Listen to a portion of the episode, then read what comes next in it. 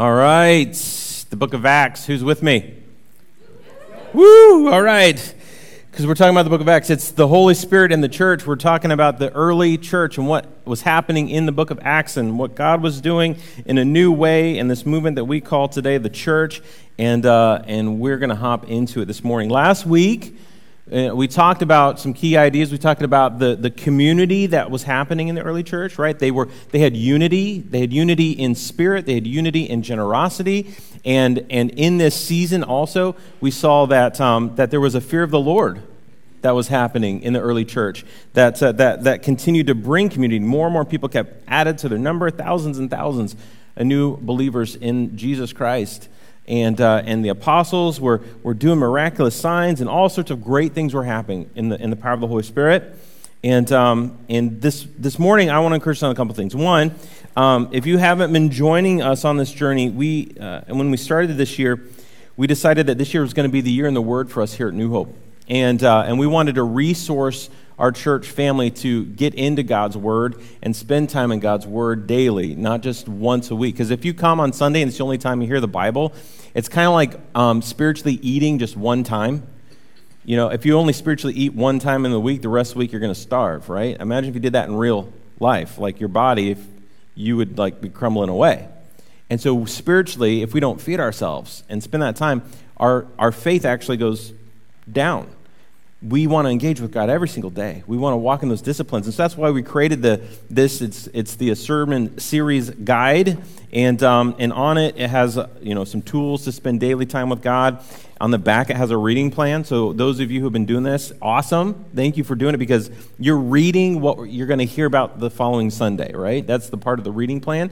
So when you show up, it's just you know as pastors it's not intimidating. We're excited that you've already read it that you already are in it and um, and so then we can mine out even more uh, from those passages. So i encourage you to keep doing that. And on the bottom is our memory verses.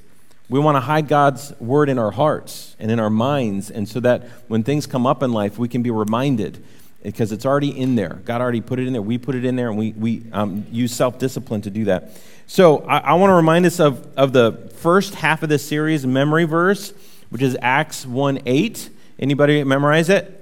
You got some a few people? All right. Okay, a few star stickers. Good job. All right, so so this is what a, what Acts 1 8 is. Let's all read this out loud together. But you will receive power when the Holy Spirit comes on you and you will be my witnesses in Jerusalem, in all Judea, in Samaria, and to the ends of the earth. That's the first half of this series, memory verse, because this is the outline for the whole book of Acts. We're, we're now reading through the story of the apostles and now the new Christ followers being full of the Holy Spirit, and that they are becoming the witnesses of Christ Himself, right? And then they're starting to spread this word to, right now, so far in the story, in Jerusalem, in the holy city. That's where they all are. But we're going to now turn the page on the story today, is when the story starts and to where this movement and this witness starts spreading to other places. And God, God allowed something to happen to make that happen, to make the spreading begin as we go through this. So we're moving from Jerusalem into the Judea and Samaria, uh, starting today and starting this morning. Um, so as we get into this, let me ask you a question. Did any of you, like when you were a kid, did you believe something or think something that later on in life or when you became an adult you found out wasn't true? Right? Okay, I'm not going to mention any holidays, okay? So, um, but some of you, you know what I'm saying when I'm saying that, right? Like, but it, like it can be like silly stuff. I remember when I was younger as a kid, the, the national anthem, anthem I thought was we were singing to a guy named Jose. Jose, can you like like? Oops, I didn't I didn't realize that. For a long time, I didn't understand what 24/7 meant. And, uh, and I, would just throw out numbers just randomly, like 28 9. You know, I'm doing it like, uh, and I realized, oh, wait, it's 24 hours a day, seven days a week. If you just learned that just now, welcome, all right? Um, because I was 17 when I figured that one out, all right? So, like, there's things like that. I was like, what? I didn't realize even what we were saying. We were like that. Or we believe things as a kid. Nikki was telling me a story about her and her sister. Sorry, Sandy, I'm throwing you here. So, like, that, that Nikki grew up um, having a rocking chair, and she was told by her sister that that rocking chair belonged to Abraham Lincoln. And, and if you're young and moldable, you believe it, and you think, oh my gosh, I've got Abraham Lincoln's chair. And so she like told her friends, you know, I, I my rocking chair is was Abraham Lincoln's chair. And then finally later on, she found out it wasn't actually. And then she, you know, you feel like a fool. It's like, you lied to me, and your whole childhood is crushed. So it's counseling, all sorts of things, right? So, but like some of us, it's, it's like actually a bigger deal than that. Because the question is, is for us, like, have there been things in your life that you believed about God or about like Jesus, and later on in life you found out, well, that wasn't even right. That wasn't even true, but I, it was tradition or it was the church I grew or wherever it was. And then later on, you're like, wait a minute, has anybody had that experience, right? There's been a lot of, a lot of people here at New Hope who uh, you've accepted Christ later in your life. You know, this journey for you is new, but you've lived a lot of life. And and you could wish you could go back and tell your young self, oh, I need to tell you about Jesus, you know. But you know, even if you went back and told yourself at that age, you probably would have been like, nah. See, we're getting into this part of the story where something uh, pretty intense is about to happen in the early church. And it's this, this tension between these new Christ followers um, who have seen Jesus or now they're hearing about Jesus, and, and this whole thing is brand new. And then you have this, these um, Jews and Jewish leaders who are, are threatened by this new thing that's showing up and, and this new miraculous, and it, like, they don't know what to do with it and what box to put it in. And so we see this tension between these two groups one very religious and, and, uh, and one that feels very free and community driven. And so you have this tension between. Now, some of these Jews um, believed the message and became Christ followers, and that's the first church was Jewish believers. They, they came to accept Jesus as their Messiah. And then there was a whole other group uh, of Jewish and Jewish leaders that were like, no, we don't believe that because we believe our Messiah is going to look like this, and he didn't look like that. And so now they were threatened by this new thing, this new way. They called it the way that was showing up.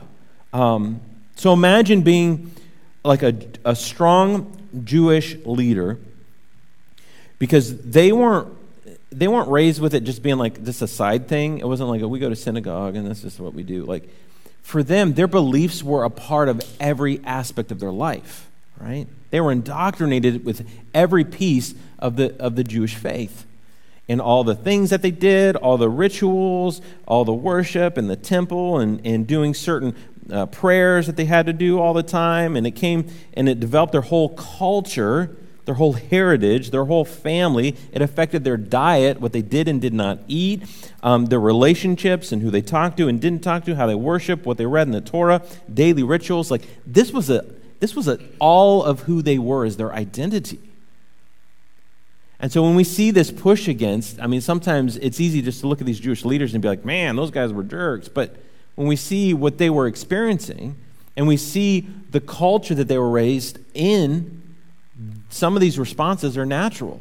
Because imagine if I pushed against your whole childhood and your whole culture and like preached to you something that you're like, whoa, whoa, whoa, whoa, whoa, I don't believe that, or we didn't believe that, or no way that could be. We would probably have some of those same, like, oh, kind of frustrating anger kind of things. Just like, you know, finding out that your rocking chair wasn't Abraham Lincoln's. It's like, wait a minute. Now, some of them found that out and they believed, and some found out and became angry. And that's what we're going to see in the story today when we get into uh, this next step. As, as these Jewish leaders are being threatened by this new work of the Holy Spirit and what God was doing. So we're going to hop right in uh, to Acts chapter 6, okay? We're going to start in Acts chapter 6, going to 7, and um, I'm going to wrap up just a little bit of chapter 8, okay? I'm going to try to use our time well as we do that together. So if you're with me uh, in Acts chapter 6, I would encourage you always bring your Bibles with you or open your Bible app um, and join in reading in this. I know I read it up here, and that's great, but again, I want you to be in the habit of reading it yourself and having wherever you read that during the week. So I would encourage you to open it with me. All right, so we're jumping now into the story. All right, Acts chapter 6. And last week, this, this started, Acts chapter 6 started with the apostles um, being very busy and this new church, and they're trying to figure out how to lead this thing. And then we had these uh, widows from this Jewish group of believers over here saying, but they're getting missed out on the distribution of food to this group over here. And the apostles said, well, we're going to choose seven and we're going to pray over them, and we're going to commission them by the Holy Spirit to go and minister and do those works. Because that, when we see biblically, that's like the work of a deacon, like they're doing the the day to day operations, work of ministry. And they said, so we can focus on prayer and the word as the apostles. And, uh, and so that's what they did. And they empowered seven. And one of these seven was this, name, this, this guy named Stephen. And that's where we're jumping in um, to the story right here in Acts 6, starting verse 7. All right, are you with me? Say, yep. yep. All right. So the word of God kept spreading, and the number of disciples continued to increase greatly in Jerusalem, and a great many of the priests were becoming obedient to the faith, right? So some of these Jewish leaders, they saw it, and they experienced the Holy Spirit, and they became Christ followers. And Stephen, full of grace and power, was performing great wonders and signs among the people. So, one of those seven that were chosen, Stephen, he's ministering in powerful ways. But some men from what was called the synagogue of the freedmen, including both um, Syrians and Alexandrians and some of the, from uh, Cilicia and Asia, rose up and argued with Stephen. All right, so you see in Jerusalem, there wasn't just like one place where everybody worshiped. There were different synagogues with different kind of groupings of these Jews and Jewish leaders. And these were the ones that were called the freedmen because they were descendants of a, a, part of the Jewish nation that were freed from slavery in a certain season, right? So you have all these different groupings of Jews who also kind of believed different things. You think like this whole division thing in the church is new, right? like it's been happening since the beginning. Right? There's, there's, there's always been that tension. And so, from one of these synagogues, we see these leaders coming up to Stephen and they're arguing with him and they're, they're trying to like stump him um, because they don't like what he's presenting. But they were unable to cope with his wisdom and the spirit by which he was speaking. They couldn't keep up with him. Stephen was just like speaking truth, full of the Holy Spirit, doing the miraculous, and they're like, we can't keep up with this guy. We're trying to stump him with all these arguments. We can't do it. It's so frustrating. Now, these Jewish leaders, just so you know, when we're, we're going to see this whole story with Stephen, a lot of the story with Stephen in this is, is very similar to the Jewish leader's story with Jesus. It, you'll see the same tensions, and you'll see actually the same outcome in this story. So now they're frustrated. They're like, Stephen's pushing against everything we believe. He's pushing against uh, our, our belief in the law of Moses, and he's pushing against, he's saying this Jesus is going to like tear down the temple and there's going to be a new temple. Like, like they're all frustrated and angry at him. Then they secretly in, um, induced men to say, We have heard him speak blasphemous words against Moses and God. Like they're trying to come up with something. And they stirred up the people, the elders, and the scribes, and they came up to him and dragged him away and brought him before the council. That's intense. a big mob of people coming, grabbing you, and pulling you in front of their leaders, their council. So this is beyond just their synagogue. This is like the Jewish leadership in Jerusalem. They put forward false witnesses who said, This man does not stop speaking against this holy place and the law. For we have heard him say that this Nazarene, Jesus, will destroy this place and change the customs which Moses handed down to us. He said, And all who were sitting in the council stared at him. that would have been awkward. like they're just staring at this guy. Because, and they saw his face, which was like the face of an angel. I don't think this is just like saying like Stephen was a good looking guy, right? I, we don't know exactly what this meant. The only reference we have of some, some picture like that, like somebody's face just like glowing, is Moses when he was in the presence of God on the mountain. He came down and he had to cover his face because the glow of God was illuminating off of him. And we don't know what that looked like, but that's the only place I see where anything like this was happening. So here's Stephen, obviously, he's full of the Holy Spirit in a way that is um, for a purpose. And they, they can't argue with what he's saying, but they're trying to figure out a way. And now they're looking at him, staring at him, going, What is going on with this guy? He's looking like an angel. I mean, this guy's like, Ah. Now the high priest said, Are these things so? We're going to stop there for a moment. Are these things so? So now they're asking him. Now they're bringing him before court, and they want to know are what they saying? is this true? Is this what's going on? I I want to start with a point here. Because right after this, I'm not going to read the whole next section because it's, it's a long section. Uh, uh, and if you were um, reading it throughout the week, you read this section where he gives an answer. Stephen starts going back to the story of their religion for the Jews. He goes back to Abraham. Abraham's a big deal. They're like, oh, Abraham started this whole thing. God gave Abraham promises, and then he goes from Abraham, and then he goes through the promises through, um, through Isaac, and then Isaac through Jacob, and then Jacob had the 12 sons, became the 12 tribes of Israel, right? And, and so, like, he goes through the whole history lesson. They're like, yeah, we know this. We know what's going on. We, we know the story. We've been there. So he's telling them things they already know. But then he gets to Joseph because the 12 brothers, right, the brothers sold their, their, their brother Joseph into slavery. And then, then we know Joseph's story. He, he you know, he uh, got to become a slave, head of the household, and then he got accused, and then he got thrown in prison, and then became the head over all of Egypt. And he was saving Egypt from a famine, and his brothers and their family came to Egypt to try to get saved in the middle of a famine. And the first time they saw Joseph, they didn't recognize him. And then they left, and he said, Go back and bring your other brother, bring your father with you. They come back a second time, and that's when he reveals himself to them. I'm Joseph. Woo! And so he's sharing this story, and they're like, Yeah, we know this story. We know this story. We know how it goes. And then he goes to Moses. He said, and then that family grew and grew in Egypt, but they then became slaves in Egypt. And then God brought Moses, and Moses was there to save the people. And, uh, and in this process of trying to save the people, the people rejected the God that saved them. And he tells them the story of whenever Moses climbed up the mountain and he was with God, and all the people were left behind, they made a golden calf and they worshiped an idol. And, and he's trying to set them up to say, and you guys are just the same. Like the lineage and, and their ancestors continually rejected God in the moments they should have pursued God, and they continued to reject the one that God brought to them to save them.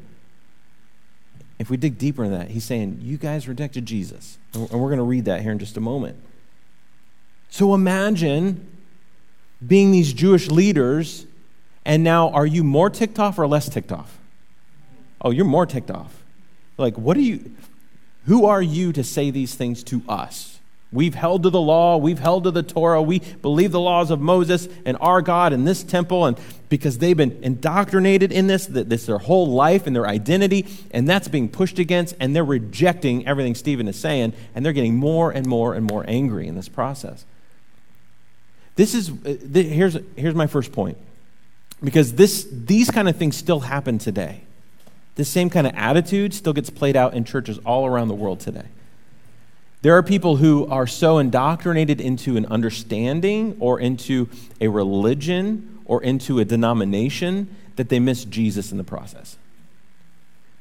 And they get so much about the rules and the laws and making sure I look a certain way and all this kind of stuff. And they're hopeful that their good life and keeping to the letter of the law and not hanging out with people who don't look like them will get them and earn them an access to heaven. I mean, that's, that's where they're at. And they'll say, well, I'm a Christian, but they're not. They're just religious. And they're just busy doing something to look good to try to earn their way to heaven. Here, here's my point number one, and it was for them, and it's still for us today. Religion and tradition will never save you. Religion and tradition will never save you. That's why we hold those two things very loosely here at New Hope. We're not about doing things for religious reasons. We don't gather because this is a good idea. Um, we're well, we're definitely not traditional. Like, if if something ain't working, we stop doing it, and and we don't want to get stuck in ruts where this is the way we've always done it. This is the way I grew up doing it. This is the way we're always going to do it because that's the way God likes it. What? I, I remember I grew up in the church. All right, so like since I was born, and I remember going to uh, a church meetings, church church gathering meetings where decisions were being made, where people would stand up because they had to discuss if they were going to change a worship time from 9 a.m. to 9:30 and people would stand up and say, God knows we meet at 9 a.m., and that's what we're supposed to do, and that's what we've always done. I'm like, what are we arguing about? You got to be kidding me. God knows we meet at night. Yeah, he does. He also knows you'll meet at 9:30. And he knows when you wake up in the morning. And he know like we'd make tradition our religion. And the reality, none of that will ever save us looking a certain way, looking a certain part, doing more and looking good will never impress God. It didn't for them. For these Jews who were rejecting the message and the good news, they were rejecting the work of the miraculous and the Holy Spirit. They were rejecting a dude looking like an angel in front. They rejected it to the core because they were unwilling to soften their hearts before God. They had hard hearts before God. But they didn't understand their religion and their traditions were never going to be the way to get to their God. And so, my first encouragement in this is let's not be like those Jews and those Jewish leaders, right? Let's stay open to new understandings of God. There's things that I believed when I was younger that I look back at myself and say, man, why didn't anybody tell me? and like I firmly believed. Like there were things that early on, you know, we've been here for 15 years. I've been pastoring here at New Hope. Early on, when I became the preacher and I started preaching stuff, I look back at some of my sermons. I'm like, I would not preach as passionately about that thing that I preached, you know, 12, 13 years ago. That God has matured me and helped me see things in different ways. And I'm not talking about the foundational, like Jesus is the Savior, like Jesus died on the cross. I'm not talking about those kind of things. Those foundational things don't change. But our understanding of what God wants to do in us and through us, we should be growing. We should be changing. We should be open handed to what He would want to do. And so let's not lean on religion. Let's not lean on tradition. Let's not try to look the part or do the good things. Let's lean on Christ, the cornerstone that we sang about earlier. The only way that we are saved. Amen? Amen. That's the only way. And that's what Stephen was preaching Jesus. He is the Messiah. So, so we're going to go farther down and we're going to jump back in into chapter 7 in verse 51 because Stephen doesn't pull any punches, right? So he stories through their own story and he, he starts helping them understand you guys are just the same, right? And then he just, here we go. You men are stiff necked and uncircumcised in your heart and ears are always resisting the Holy Spirit, you are doing just as your fathers did. That's a right left, right? That's like a like you guys are no different than your ancestors, right? You're stiff-necked and uncircumcised in your heart and ears. Now, we're not going to go into the circumcision talk. We did a lot of that in Galatians, all right? So like but the whole image was they were still living under their own flesh. Their hearts were covered by their own sin and their own sin nature. He said, You're, you're stiff necked, your heart is uncircumcised, meaning it's still covered with your sin, and you are always resisting the Holy Spirit. I mean, you're quenching the work of God all the time. All the time. Let's keep reading. Which one of the prophets, uh, which one of the prophets did your fathers not persecute? They killed those who had previously announced the coming of the righteous one, and you have now become betrayers of, and murderers of him. Whoa. You who received the law as ordained by angels and yet did not keep it. He starts just right. He's like he's like you guys like they're not going to get it. They're not becoming more and more receptive to the word. They're becoming more and more rejecting of the word because their hearts were completely out of place. They weren't soft to God's working in their heart. Their hearts were covered by their own, their own religion, by their own tradition, and by really their own sin, pride, and selfishness. They're bringing in false witnesses and they're thinking it's okay. That even goes against their own law of lying. Like, so they're breaking their own law to go against Stephen in this scene. Here's point number two a challenge for all of us is that, is that we would not be like these religious leaders. That when God brings conviction, don't harden your heart. That's what these leaders did. By their tradition, their religion, the, uh, everything that they believed, they hardened their heart to the Holy Spirit, is what he said. You've hardened your heart to the Holy Spirit, and you were the ones that killed the prophets. You're the, even the recent prophets, like you killed them because you could not handle the Word of God and the work of the Holy Spirit because it pushed against your own religion and your own idolatry of the Torah, of the temple, of the. They were worshiping what looked like God, but they were actually putting an idol above God in their religion. So, my hope for all of us in this room is that we would not harden our hearts. The Holy Spirit works whenever our hearts are soft when we're open to his leading, when we're open to his conviction, when, when there's something wrong in us or we're sinning in some way or, or there's something that we need to understand in a new way, that our hearts are ready and softened and say, okay, w- teach me, Holy Spirit. Teach me, God, because I want to grow. I want to grow. And here is Stephen, and you'd think, why didn't Stephen, like, like, why wasn't he a little softer in his tone?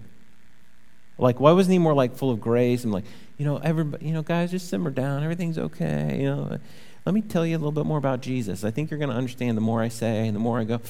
Why didn't he do that? Whenever you already know somebody's heart, and the Holy Spirit is already showing you that heart, I'll just be honest with you, it's impossible to change somebody's heart, especially when their heart is hardened. Man, there have been so many times as a pastor that I have just headbutted with people in their own life that just made me shake my head like, you got to be kidding me. I remember early on in ministry, um, there was a young man, there was a young couple. Uh, they already had a couple of kids, and, um, and their marriage was on the rocks. And, and they were just struggling big time. And I come to find out the reason why is because he, as the husband, um, was continually just looking at pornography, which then led to actually uh, living those things out in affairs every week. He would find somebody new to be with other than his wife. And yet he says, I'm a Christian, I, I believe in God, I'm a Christ follower. And, and I tried to counsel him for months and help him get out of the addiction that he was in. And the entire time, he just kept saying, No, I don't want to. I don't want to. And he'd be like, Well, maybe I should. And he would start to like act like, and then next week, he'd do the same thing over and over and over again. And I'm like, Man, I, so just so you know, we're humans, pastors are humans. And I remember just being in front of him one time, and I just let him have it. I had a Stephen moment. We're just like, you are so selfish. You don't care about anybody but you. And I just went off on him. Trying to think, is this going to break it? Is he going to wake up a little bit? And still, nothing. And it's unfortunate for him. It's unfortunate for him they ended up getting a divorce. And I don't know where he ended up, to be honest with you. Because he just, he just walked away, and he walked away from everything. I hope later God brought some conviction, his heart was softened. I, I, I don't know that story. I know his wife's story that she found another man and she got remarried and was in a safe place in a safe relationship. And I'm like, because her heart was soft and she wanted what God wanted in her life. You get into these seasons and you get with people who are unwilling to change. And, and the reason I'm telling that story is because it is so hard, if, if not impossible, for us as humans to soften a hardened heart. It only takes God and His work by His miraculous power, love, and grace and kindness on somebody to soften a heart. And here's Stephen. He's like, Your hearts are already so hardened. It's like a rock that God will not and cannot enter in because of you, your choice. It says this in, in, uh, in James 4 God opposes the proud, but shows favor to the humble. Meaning, with, if you live in pride and hardened heart, you are already in opposition to God Himself. It's going to be like this over and over and over. And then when God tries to bring conviction, if you're proud, you're going to be fighting back. No. Conviction, no. Conviction, no. My word, my encouragement for all of us is let's not be like that. When God brings conviction, don't harden your heart. Live open handed. With a heart ready to receive what God wants to say, even if that word is very difficult for you to receive? Would you choose to humble yourself before God and before others? Because I would rather be on the side of favor than on opposition with God. Right? All right, I, this is a little heavy. You guys are really quiet. and, um, and I don't know if this morning some of you, my prayer this morning was that the Holy Spirit would be convicting you. If there's something that you need to be free from, if there's sin you need to confess to God, if there's ways that you're like, I have been hard hearted about this circumstance, situation, or I've been struggling with this, but I kind of reject God and just kind of keep doing my, like, let the Holy Spirit heal you, free you, let Christ forgive you, and walk in humility to the other side of that story. Because that's where freedom is found. Unfortunately, when we dig more into the story with Stephen right now, that's not where it goes. They remained hard hearted to God. And it got real ugly real quick. Let's continue the story. Now, when they heard this, they were infuriated and they began gnashing their teeth at him. That's how angry they were. But he, being full of the Holy Spirit, looked intently into heaven and saw the glory of God and Jesus standing at the right hand of God. This is one, one of the only moments we see this happen. Where he's looking at heaven. He's already glowing like an angel. He sees the image. He sees God, and he sees the Savior Jesus standing at the right hand of God. And he said, Behold, I see the heavens open and the Son of Man standing at the right hand of God. But they shouted with loud voices and covered their ears and rushed at him with one mind. It gets ugly, you know. They're like, they're hard, they're like, ah, you know, they're like, stop speaking, you know. Like, that's how hard hearted these these uh, Jews were. When they had driven him out of the city, they began stoning him. This is not a verse to bring out to say, see, marijuana is okay, right? Like, this is not like stoned, you know, like, and I need to say that in this culture today, right? Because if you don't know the Bible, you're like, see, it says where it's okay to get stoned in the Bible. They were throwing large rocks at Stephen. It was actually a part of the Old Testament law that they were allowed to stone people as a part of judgment. What? I'm glad we're not in OT times, right? But here they were, and all their anger, all their, all their frustration, infuriated, they want to get rid of the message who's coming out of this messenger. And so they start throwing stones, and the witnesses laid aside their cloaks at the feet of this young man named who? Saul. We're going to see this character come up next week. Saul, a Jewish leader, they went on stoning Stephen as he called on the Lord and said, Lord Jesus, receive my spirit. You can see how this parallels Jesus on the cross. They rejected Jesus, and now they're rejecting the message of Jesus. Then he fell on his knees and cried out with a loud voice, Lord, do not hold this sin against them. Having said this, he fell asleep. And this is just their way of saying he died. He didn't take a nap, right? This wasn't temporary. They murdered Stephen. Listen, if you become a Christ follower, I'm just letting you know you should expect persecution. And our, our words, our attitude could be like Stephen. God, forgive them. They don't know what they're doing. Their hearts are, their hearts are hard.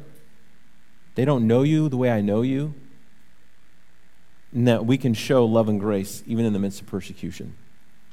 I know here at New Hope we have uh, lots of people, different stories, different backgrounds, different, you know, different family uh, uh, of origin. I know we've got people here that, that came from other denominations. They came from cults, people that came from um, different backgrounds. And when they left those, they experienced hardship because of it in their own families. They experienced judgment from the people that they left to experience real grace and a relationship with Christ. It still happens today. I, none of us are getting rocks thrown at us and getting murdered here in this point of history that we're at in the United States. But that is still happening across the world. I've ever heard of this organization called ISIS?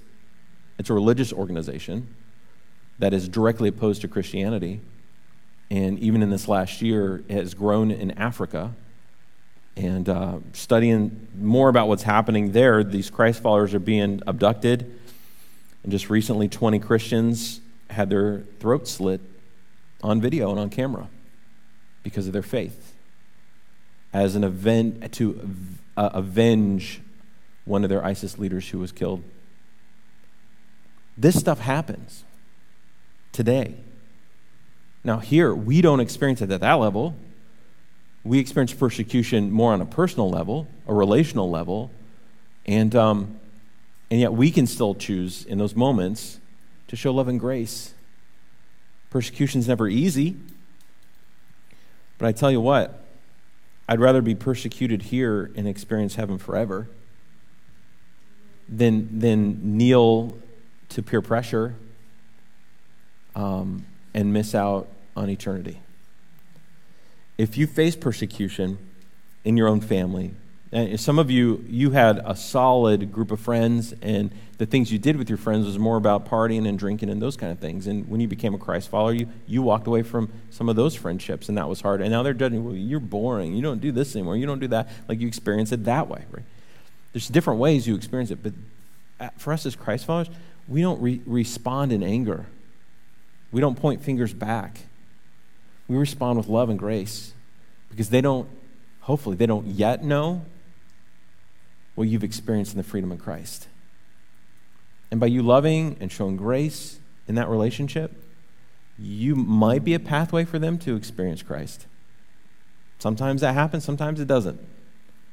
But either way, I want you to understand God is with you. And He'll give you strength in the middle of persecution, in the middle of those frustrations. And He'll remind you of what He's done for you. Because Christ was persecuted, hung on a cross for you. And that persecution brought you freedom. I'm grateful that Christ was willing to do that for us, right? And he said the same things that, that Stephen repeated Father, forgive them, for they do not know what they do. Their hearts are hard, they're clueless about the Holy Spirit and Jesus.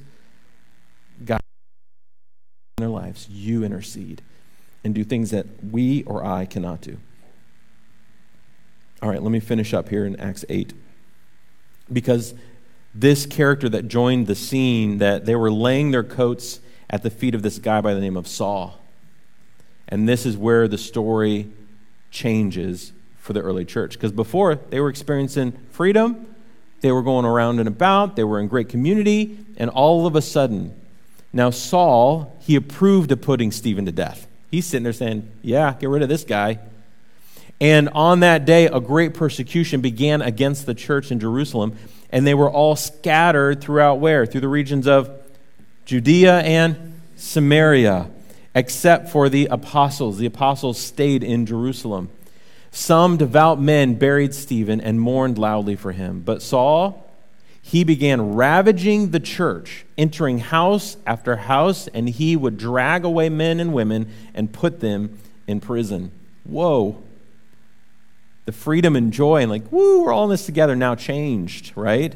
Now they're in fear of what just happened to Stephen. And now they're afraid of this guy by the name of Saul. Like he's coming, he is the head of ISIS. He's the head terrorist that's coming door to door. He's the one that approved of Stephen being killed, and he's trying to get rid of all of us. And he's going door to door, arresting men and women. He, he's like, whoever it is men, women, kids, whatever. We got to get rid of this thing called the way. And so that is who Saul was right here in this story. Now, next week, we're going to learn a, a little bit more about Saul, okay? But we need to understand what is happening in this scene to prepare us for next week. Now, I have one last point. You can fill in the blank. God doesn't waste anything, He uses everything for His purposes. This persecution that broke out was the instigator for the church to not stay comfortable in Jerusalem.